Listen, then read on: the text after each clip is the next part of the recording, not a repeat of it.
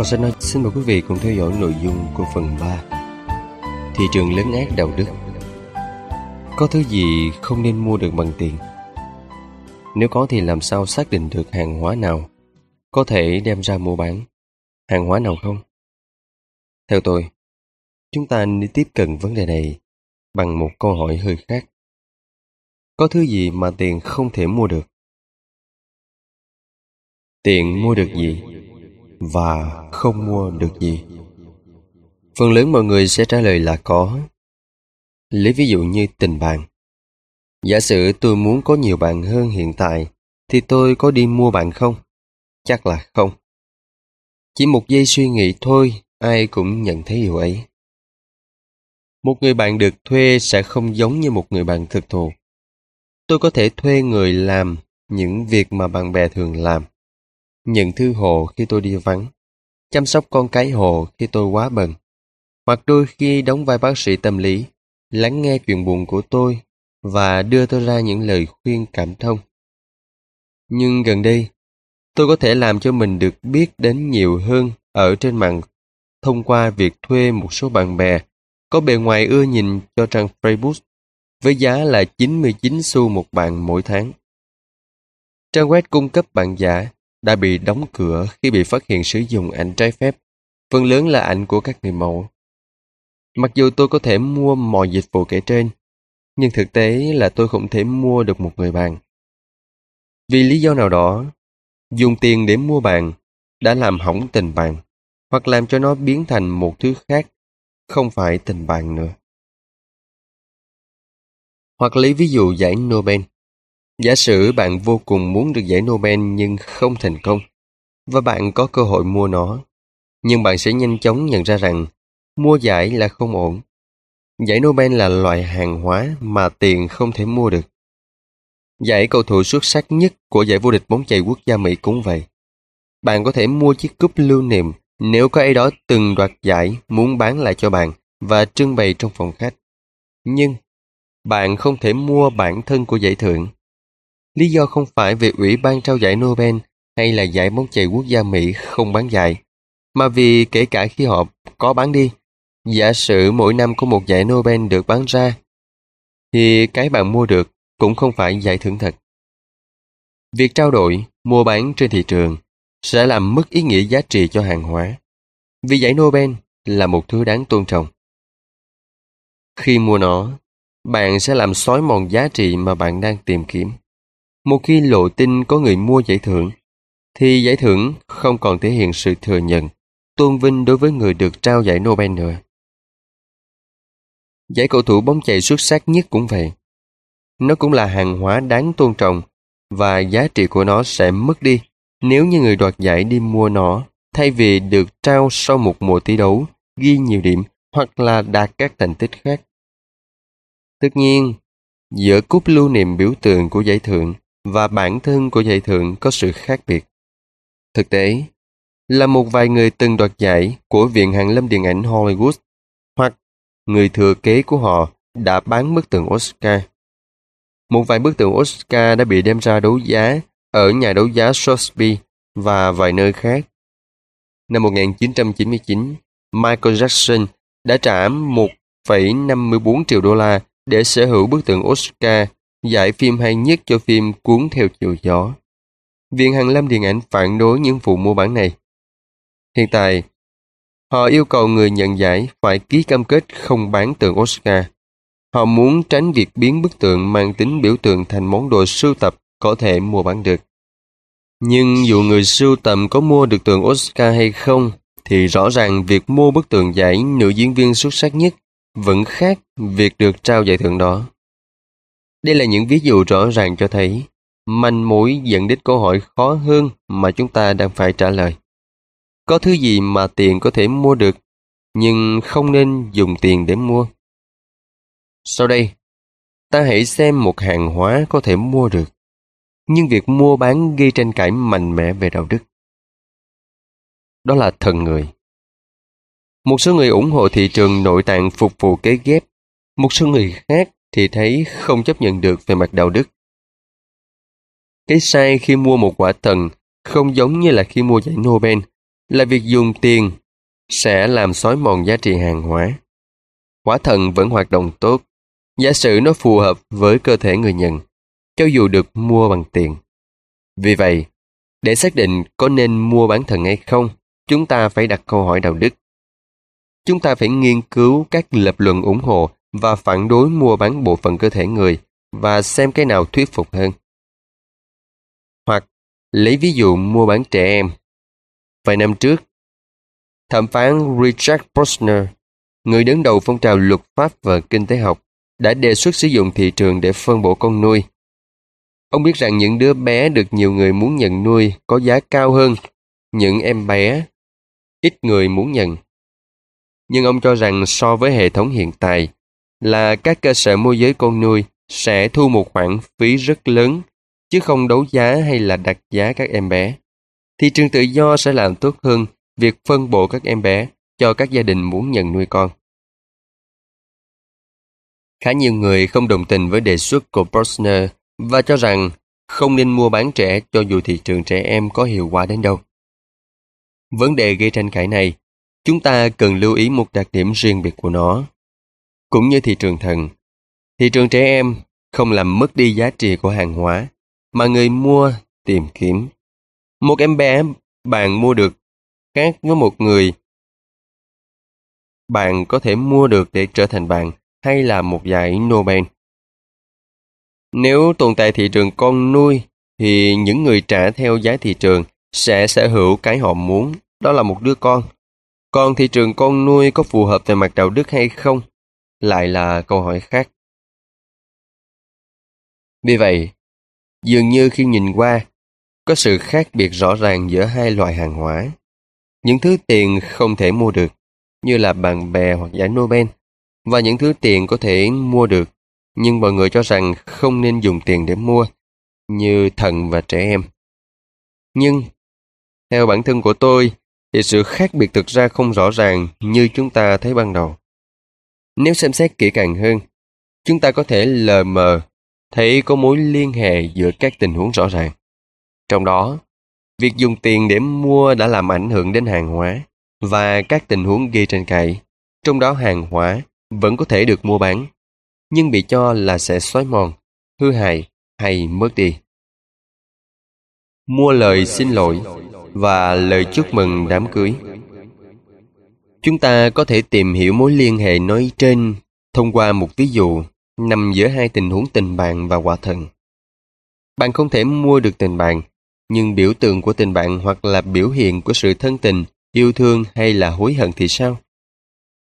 Năm 2001, báo New York Times đã đăng tải câu chuyện về một công ty ở Trung Quốc chuyên cung cấp một dịch vụ khác thường.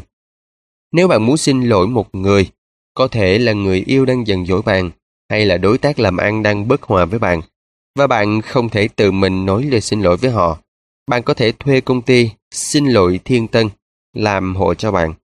Khẩu hiệu của công ty là thay bạn nói lời xin lỗi. Theo bài báo, những người xin lỗi chuyên nghiệp là người ở độ tuổi trung niên có bằng đại học, mặc bộ vest màu tối, hoặc là những luật sư, cán bộ làm công tác xã hội, hoặc là giáo viên với khả năng ăn nói xuất sắc, kinh nghiệm sống dày dặn và còn được đào tạo thêm về cách tư vấn. Tôi không biết công ty Thiên Tân có thành công hay không, thậm chí cũng không rõ nó có tồn tại hay không nữa. Nhưng bài báo khiến tôi tự hỏi, lời xin lỗi mà đi mua thì có tác dụng không? Nếu có người làm sai hoặc xúc phạm bạn rồi thuê một người khác đến xin lỗi bạn, thì bạn có hài lòng không? Tùy từng trường hợp, hoặc thậm chí có thể tùy vào cả chi phí. Liệu bạn có cho rằng lời xin lỗi đắt tiền thì có giá trị hơn những lời xin lỗi rẻ tiền hay không? Hay hành động xin lỗi của người mắc lỗi mới thực sự thể hiện sự ăn năn và không thể thuê người khác làm hộ được. Nếu không lời xin lỗi đi mua nào, dù tốn kém đến đâu, có thể thay lời xin lỗi của chính người mắc lỗi, thì cũng như bạn bè, lời xin lỗi là cái mà tiền không thể mua được. Hãy xem một vài tình huống khác khá gần với tình bạn. Lời phát biểu nâng cốc chúc mừng cô dâu và chú rể trong đám cưới. Theo truyền thống, lời chúc mừng này phải ấm áp, hài hước, thể hiện chân thành mong muốn hai người hạnh phúc và phải do chú rể, thường là bạn thân của chú rể nói ra. Nhưng không dễ mà nghĩ ra một lời chúc mừng hay ho trong đám cưới và nhiều chú phù rể không tự tin là mình có thể làm được. Vì vậy, một số người phải tìm cách mua ở trên mạng lời chúc mừng trong đám cưới. TheBirthRightStores.com là một trong những trang web hàng đầu cung cấp dịch vụ viết thuê các bài phát biểu trong đám cưới. Nó bắt đầu hoạt động từ năm 1997.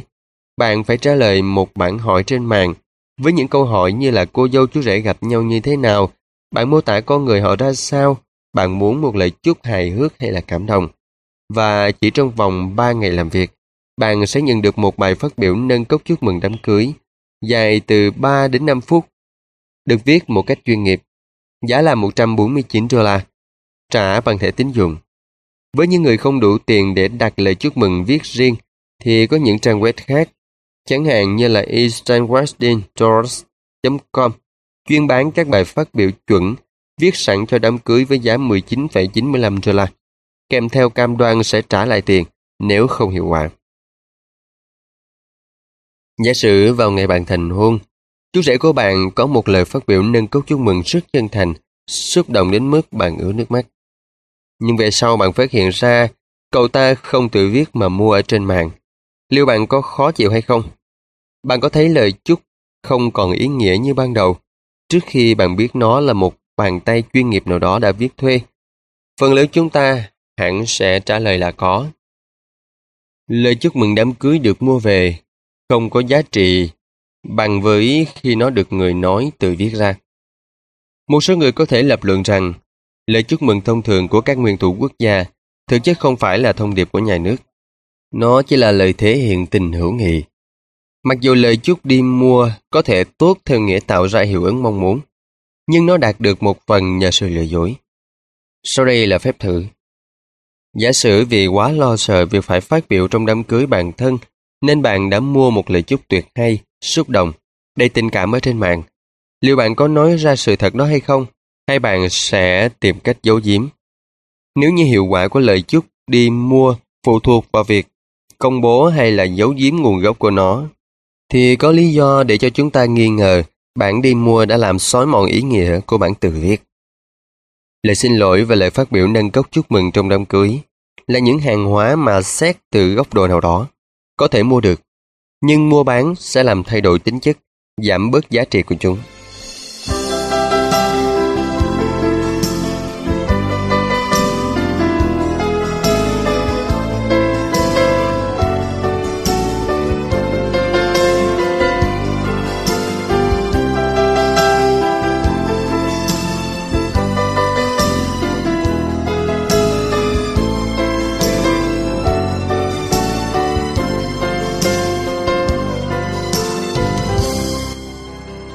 Quan điểm phản đối tặng quà.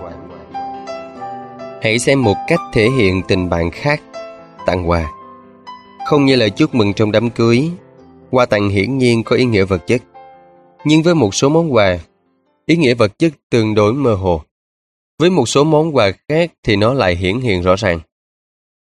Trong vài thập kỷ gần đây, đã xuất hiện xu hướng tiền tệ hóa quà tặng, và ta lại có một ví dụ khác về đời sống xã hội càng ngày càng được biến thành hàng hóa nhiều hơn. Các nhà kinh tế học không thích quà. Nói chính xác hơn là họ không có thời gian để xem tặng quà là hành vi hợp lý của xã hội. Xét từ quan điểm thị trường thì tặng tiền mặt luôn luôn tốt hơn tặng quà.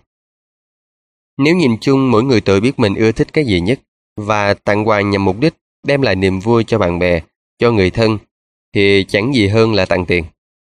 Kể cả khi bạn có gu thẩm mỹ rất trang nhã thì bạn bè của bạn vẫn chưa chắc đã thích chiếc cà vạt hay là dây chuyền bạn chọn. Vì vậy, nếu bạn thực sự muốn tối đa hóa phúc lợi mà món quà mang lại, thì bạn đừng mua quà nữa. Đơn giản là hãy tặng số tiền mà bạn định dùng để mua quà. Bạn bè người thân của bạn có thể từ mua thứ mà bạn dự kiến mua, hoặc họ sẽ mua thứ khiến cho họ cảm thấy vui. Đây là logic kinh tế của quan điểm phản đối tặng quà. Logic này hợp lý với một số điều kiện. Nếu tôi nhìn thấy một thứ mà bạn của tôi sẽ thích nhưng chưa có, chẳng hạn món đồ công nghệ cao mới nhất, thì món quà này hoàn toàn có thể khiến cho bạn tôi người mà tôi biết rất rõ, hài lòng hơn bất cứ thứ gì mà anh ta có thể mua được với số tiền tương đương. Nhưng đó là tình huống đặc biệt. Vẫn nhất quán với giả định cơ bản của các nhà kinh tế học rằng mục đích tặng quà là tối đa hóa phúc lợi hay mức độ hài lòng của người nhận. George Washburn, nhà kinh tế học thuộc Đại học Pennsylvania, cho rằng hành vi tặng quà không đạt hiệu quả kinh tế vì lý do cá nhân. Theo ông, không đạt hiệu quả ở đây nghĩa là giá trị mà bạn thu được từ chiếc áo len họa tiết quả trám trị giá 120 đô la mà bà cô tặng bạn vào dịp sinh nhật sẽ khác với giá trị của thứ hàng hóa mà bạn mua, ví dụ như là máy nghe nhạc iPhone.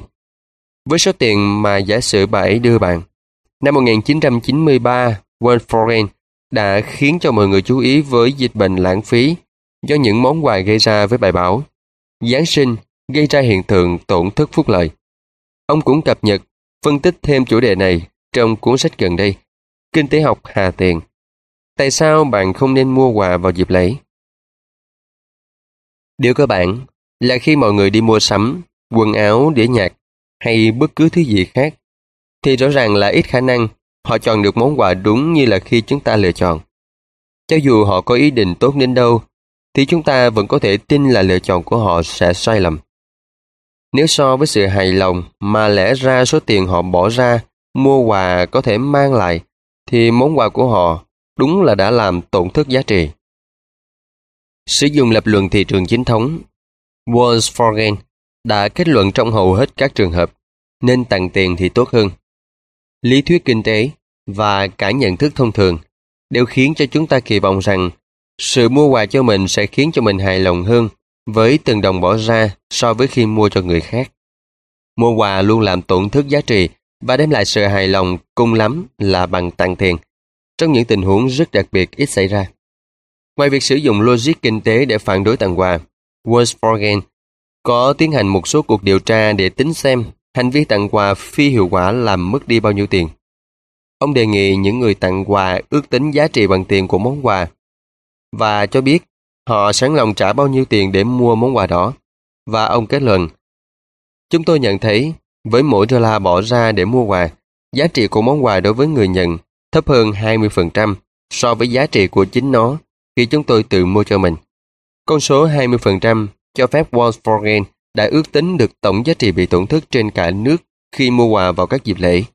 Có nghĩa là với số tiền 65 tỷ đô la, người Mỹ bỏ ra để mua quà vào các dịp lễ mỗi năm. Độ hài lòng của chúng ta bị giảm đi 13 tỷ đô la so với khi chúng ta tự mua hàng hóa một cách cẩn thận cho chính mình như là một cách bình thường chúng ta vẫn hay mua. Người Mỹ chào mừng các ngày lễ với một thuận thức giá trị khổng lồ.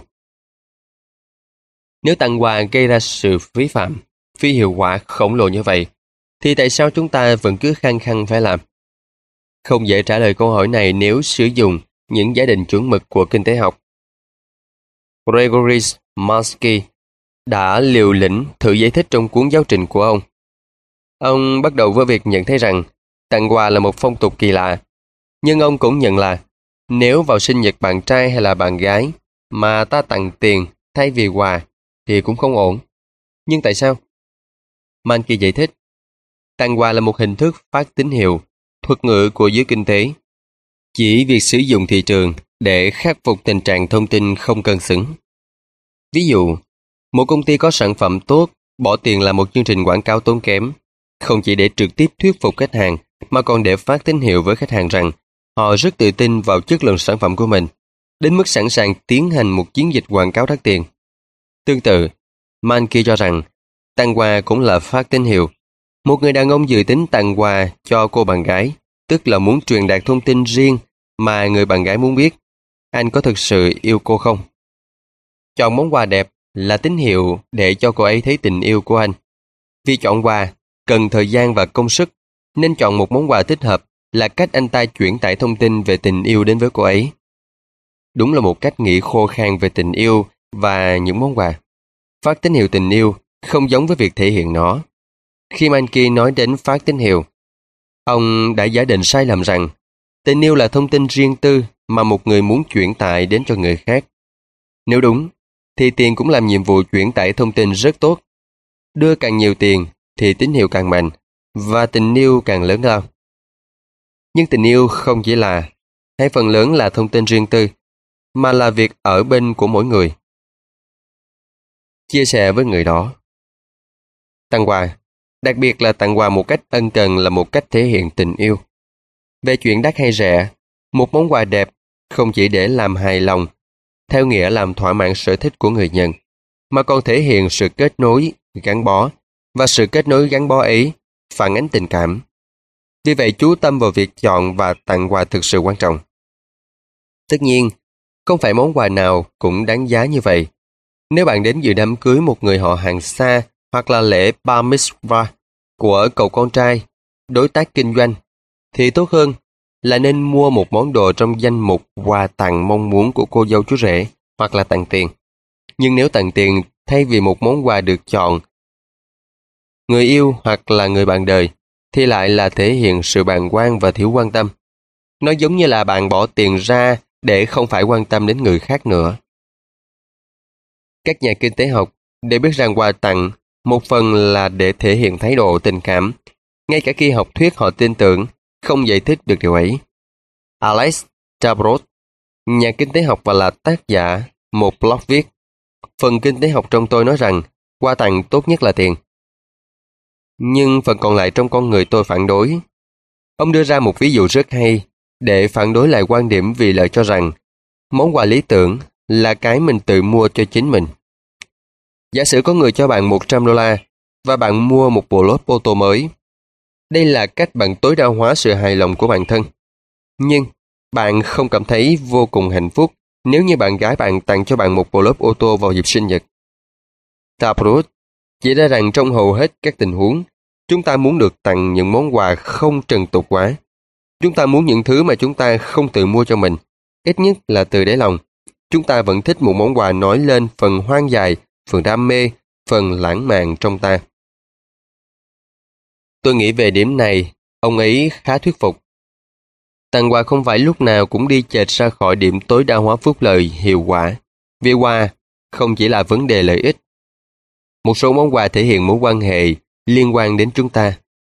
Thách thức, giải thích, con người chúng ta. Vì tên bạn không chỉ là người này có ích với người khác hay không, mà là sự trưởng thành về tính cách, về khả năng hiểu biết chính con người mình khi có bạn đồng hành. Như Aristotle đã nói rằng, tình bạn lý tưởng nhất là tình bạn có mục tiêu xây đắp, giáo dục. Tiền tệ hóa mọi cách thức tặng quà giữa bạn bè với nhau có thể làm xói mòn những tình bạn bằng những chuẩn mực vì lời. Ngay cả các nhà kinh tế học luôn nhìn nhận tặng quà dưới góc độ vì lời cũng không thể không nhận thấy rằng quà tặng bằng tiền là ngoại lệ gặp, nhất là giữa bạn bè, tình nhân và những mối quan hệ quan trọng khác. Với Walsforen, đây chính là gốc gác sinh ra tính phi hiệu quả mà ông không ưa. Vậy thì theo ông, cái gì khiến cho con người khăng khăng giữ một thói quen làm tổn thất giá trị nhiều đến như vậy? Đơn giản vì tiền được coi là một món quà thua thiện, mang tiếng xấu. Ông không đặt câu hỏi mọi người coi món quà bằng tiền là thua thiện là đúng hay sai, mà ông coi việc xã hội coi tiền là xấu là không thực sự phù hợp, trừ chuyện tiền có xu hướng làm giảm độ hài lòng. Lý do duy nhất khiến cho đa phần quà Giáng sinh là hiện vật chứ không phải là hiện kim, tăng tiền thì mang tiếng xấu.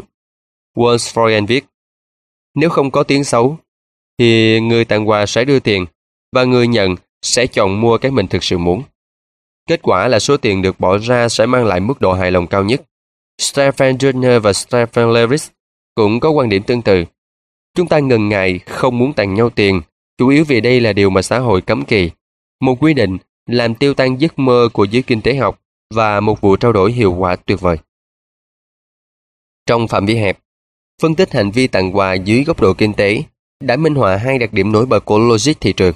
Thứ nhất, nó cho thấy logic thị trường đã lén thâm nhập vào một vài phán xét đạo đức, cho dù các lý thuyết kinh tế thường từ khẳng định không quan tâm đến giá trị đạo đức. Westphalen đã không hề phán xét tính đúng đắn của quan điểm phản đối tặng quà bằng tiền. Ông không bao giờ yêu cầu biện hộ cho nó. Ông chỉ đơn giản giả định nó cản trở một cách vô lý việc mọi người được hài lòng. Ông xem nó như là một thiết chế hỏng cần phải vượt qua. Ông không quan tâm đến việc định kiến xã hội với những món quà bằng tiền có phải là chuẩn mực đáng gìn giữ như là chuẩn mực về sự quan tâm trong tình bạn hay không.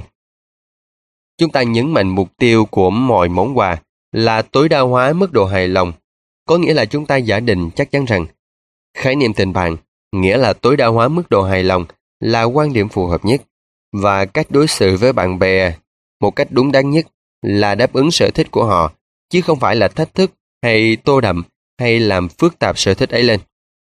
Vì vậy, lập luận kinh tế phản đối tặng quà không hề trung lập về đạo đức. Nó thừa nhận một khái niệm nhất định về tình bạn và khái niệm này bị rất nhiều người cho là sẽ làm xói mòn tình bạn. Nhưng cho dù nó không phù hợp về mặt đạo đức thế nào, thì quan điểm kinh tế về hành vi tặng quà đang dần có chỗ đứng. Từ đây, chúng ta thấy đặc điểm nổi bật thứ hai của ví dụ về tặng quà. Cho dù những giả định về đạo đức có ghi tranh cãi thế nào đi chăng nữa, thì lối tư duy kinh tế về quà tặng vẫn cứ dần biến thành thực tế. Trong 20 năm qua, khía cạnh tiền bạc của quà tặng đã ngày càng lộ rõ.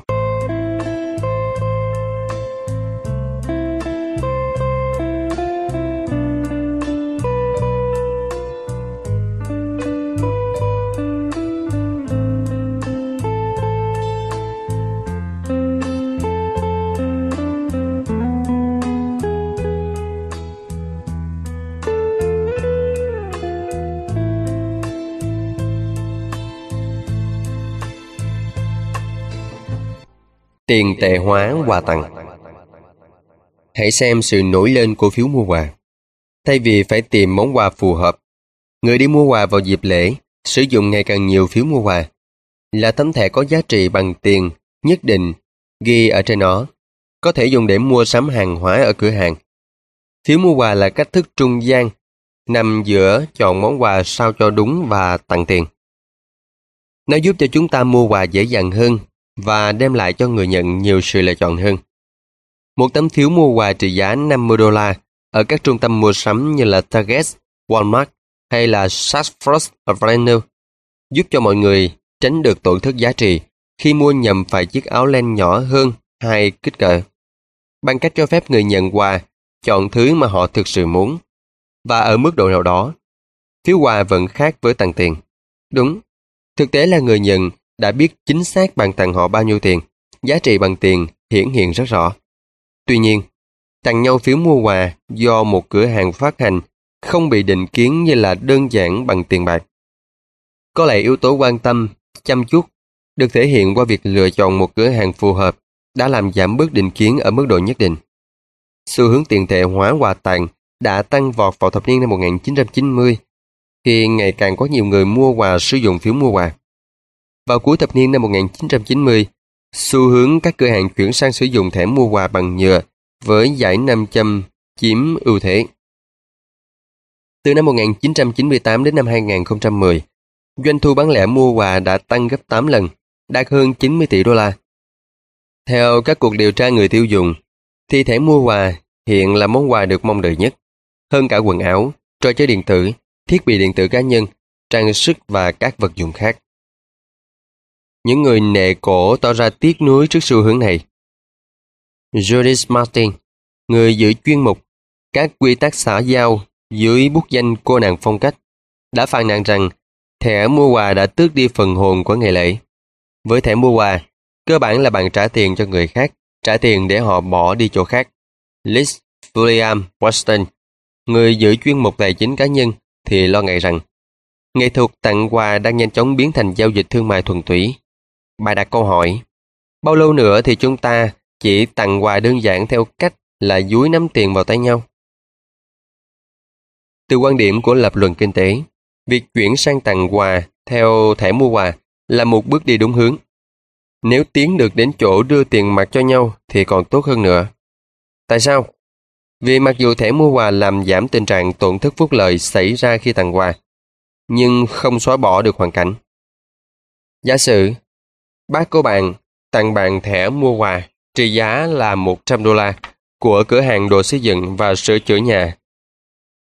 Như thế, thì tốt hơn là tặng bạn một bộ dụng cụ gia đình trị giá 100 đô la mà bạn không thích. Nhưng nếu như bạn không có nhu cầu mua dụng cụ hay là thiết bị sửa chữa nhà cửa, thì bạn sẽ muốn được tặng tiền hơn. Nói cho cùng, tiền chính là tấm thẻ mua quà sử dụng được ở tất cả mọi nơi. Không có gì đáng ngạc nhiên khi giải pháp thị trường cho tình trạng này đã ra đời. Một số công ty trên mạng chuyên mua lại thẻ mua quà và bán lại chúng.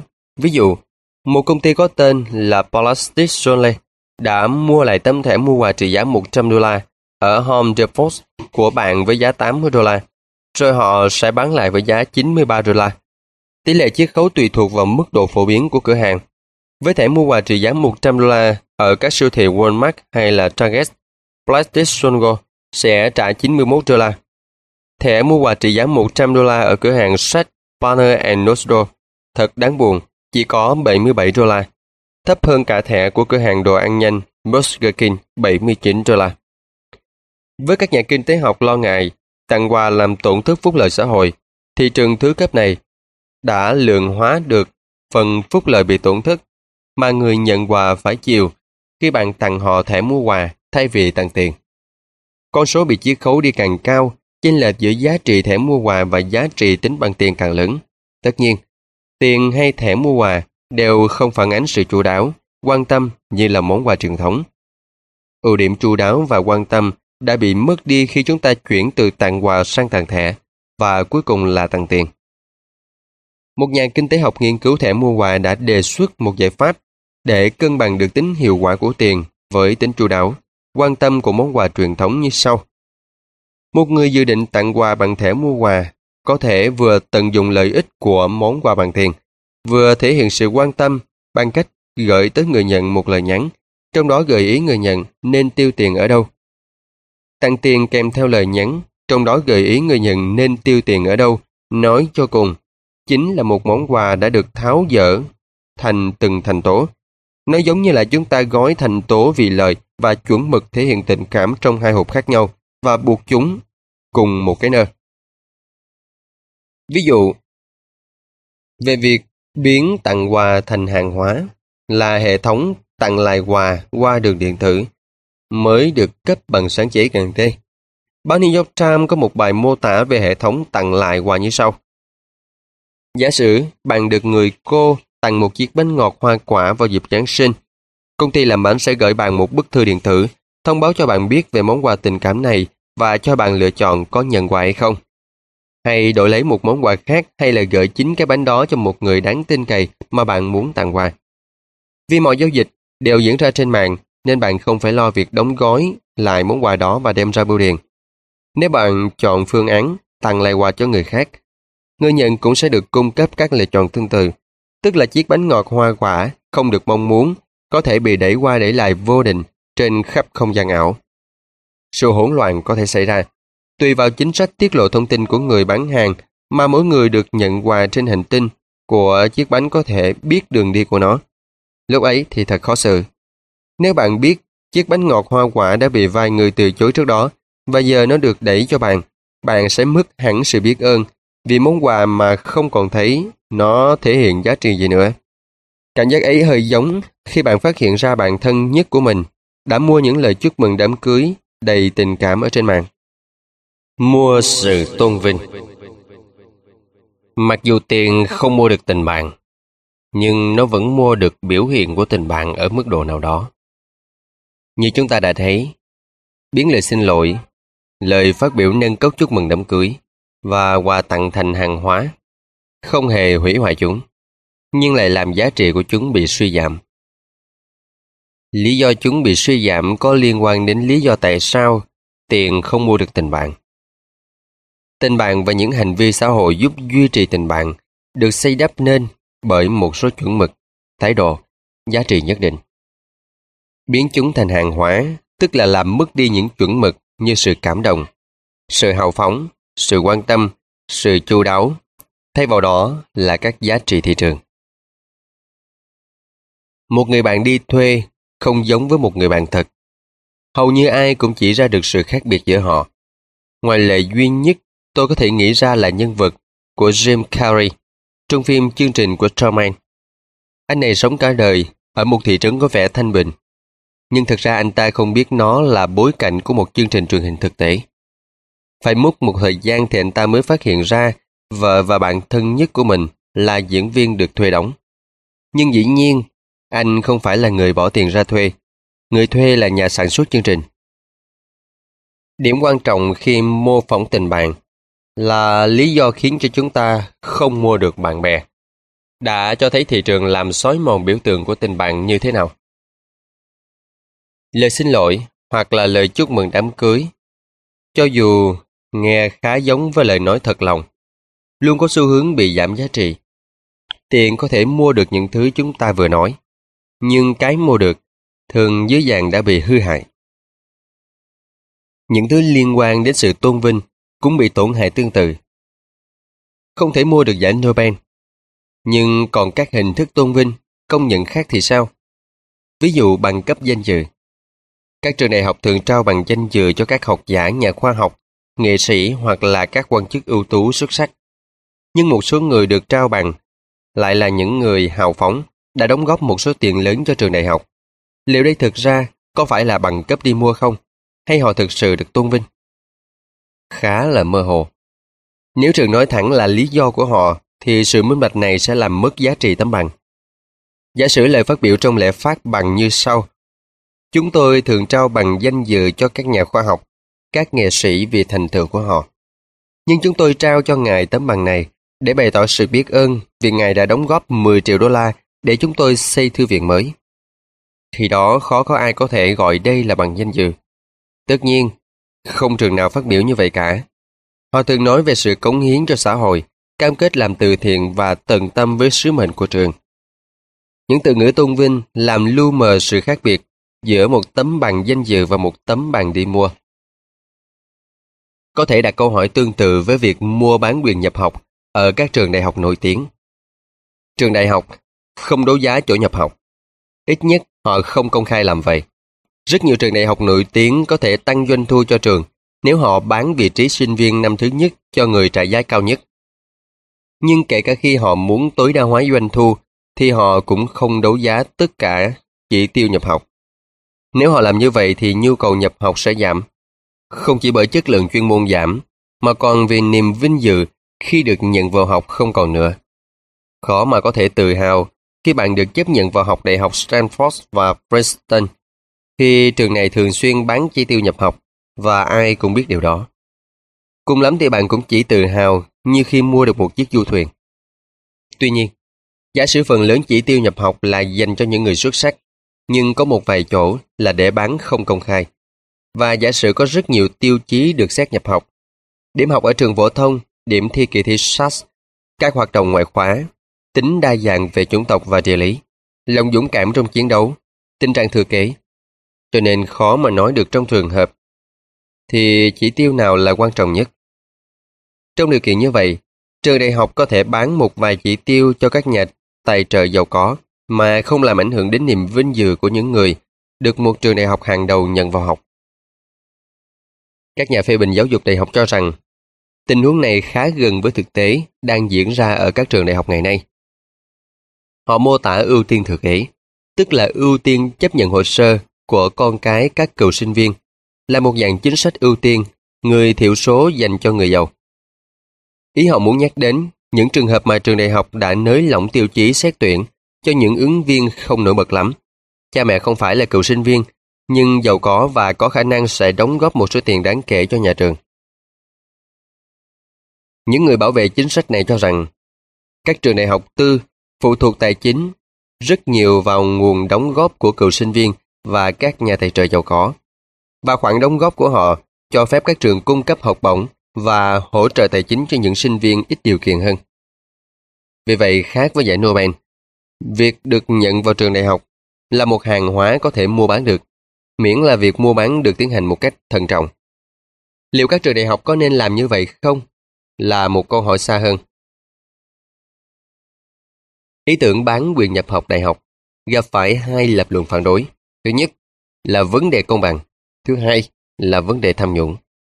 Lập luận phản đối liên quan đến tính công bằng cho rằng những con cái của các nhà tài trợ giàu có vào học để đổi lấy một khoản tiền đóng góp khá hơn cho ngân quỹ của trường là hành vi bất công với những ứng viên không được đánh giá cao vì cha mẹ không giàu có.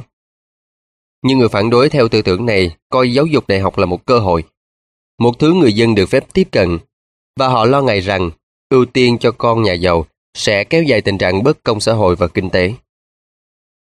Lập luận còn lại về tham nhũng liên quan đến tính liêm chính của tổ chức. Những người theo tư tưởng phản đối thứ hai cho rằng giáo dục bậc cao không chỉ tạo điều kiện cho sinh viên ra trường có việc làm, mà nó còn mang theo những quan niệm nhất định. Đó là tìm ra chân lý, thúc đẩy thành tựu học thuật khoa học, khuyến khích dạy và học, trao dồi đạo đức công dân. Mặc dù trường đại học nào cũng cần tiền để theo đuổi mục tiêu, nhưng để cho nhu cầu tìm nguồn tài chính chiếm vai trò chi phối, sẽ làm tăng rủi ro, bóp méo các mục tiêu cuối cùng và xói mòn các giá trị nền tảng của trường đại học. Chính quan điểm phổ biến về sự bán rẻ là nguồn gốc khiến cho người ta cho rằng lập luận phản đối liên quan đến tham nhũng chủ yếu là về tính liêm chính. Một tổ chức có trung thành với tư tưởng nền tảng tạo ra nó hay không? Hai lập luận phản đối thị trường Hai lập luận nói trên phản ánh cuộc tranh cãi về những thứ nên và không nên mua được bằng tiền. Lập luận về tính công bằng đặt câu hỏi về tính công bằng của các lựa chọn trên thị trường. Trong khi đó lập luận về tham nhũng, băn khoăn về những thái độ, chuẩn mực có thể bị tổn hại, xói mòn bởi mối quan hệ thị trường. Lấy ví dụ về thần, đúng là có thể dùng tiền mua một quả thần mà không ảnh hưởng gì đến giá trị của nó. Nhưng liệu có nên mua bán thần hay không? Những người trả lời là thông thường đưa ra một trong hai lý do sau. Họ cho rằng những thị trường kiểu này là nhắm vào người nghèo, những người chọn cách bán thần, không hẳn là vì tự nguyện.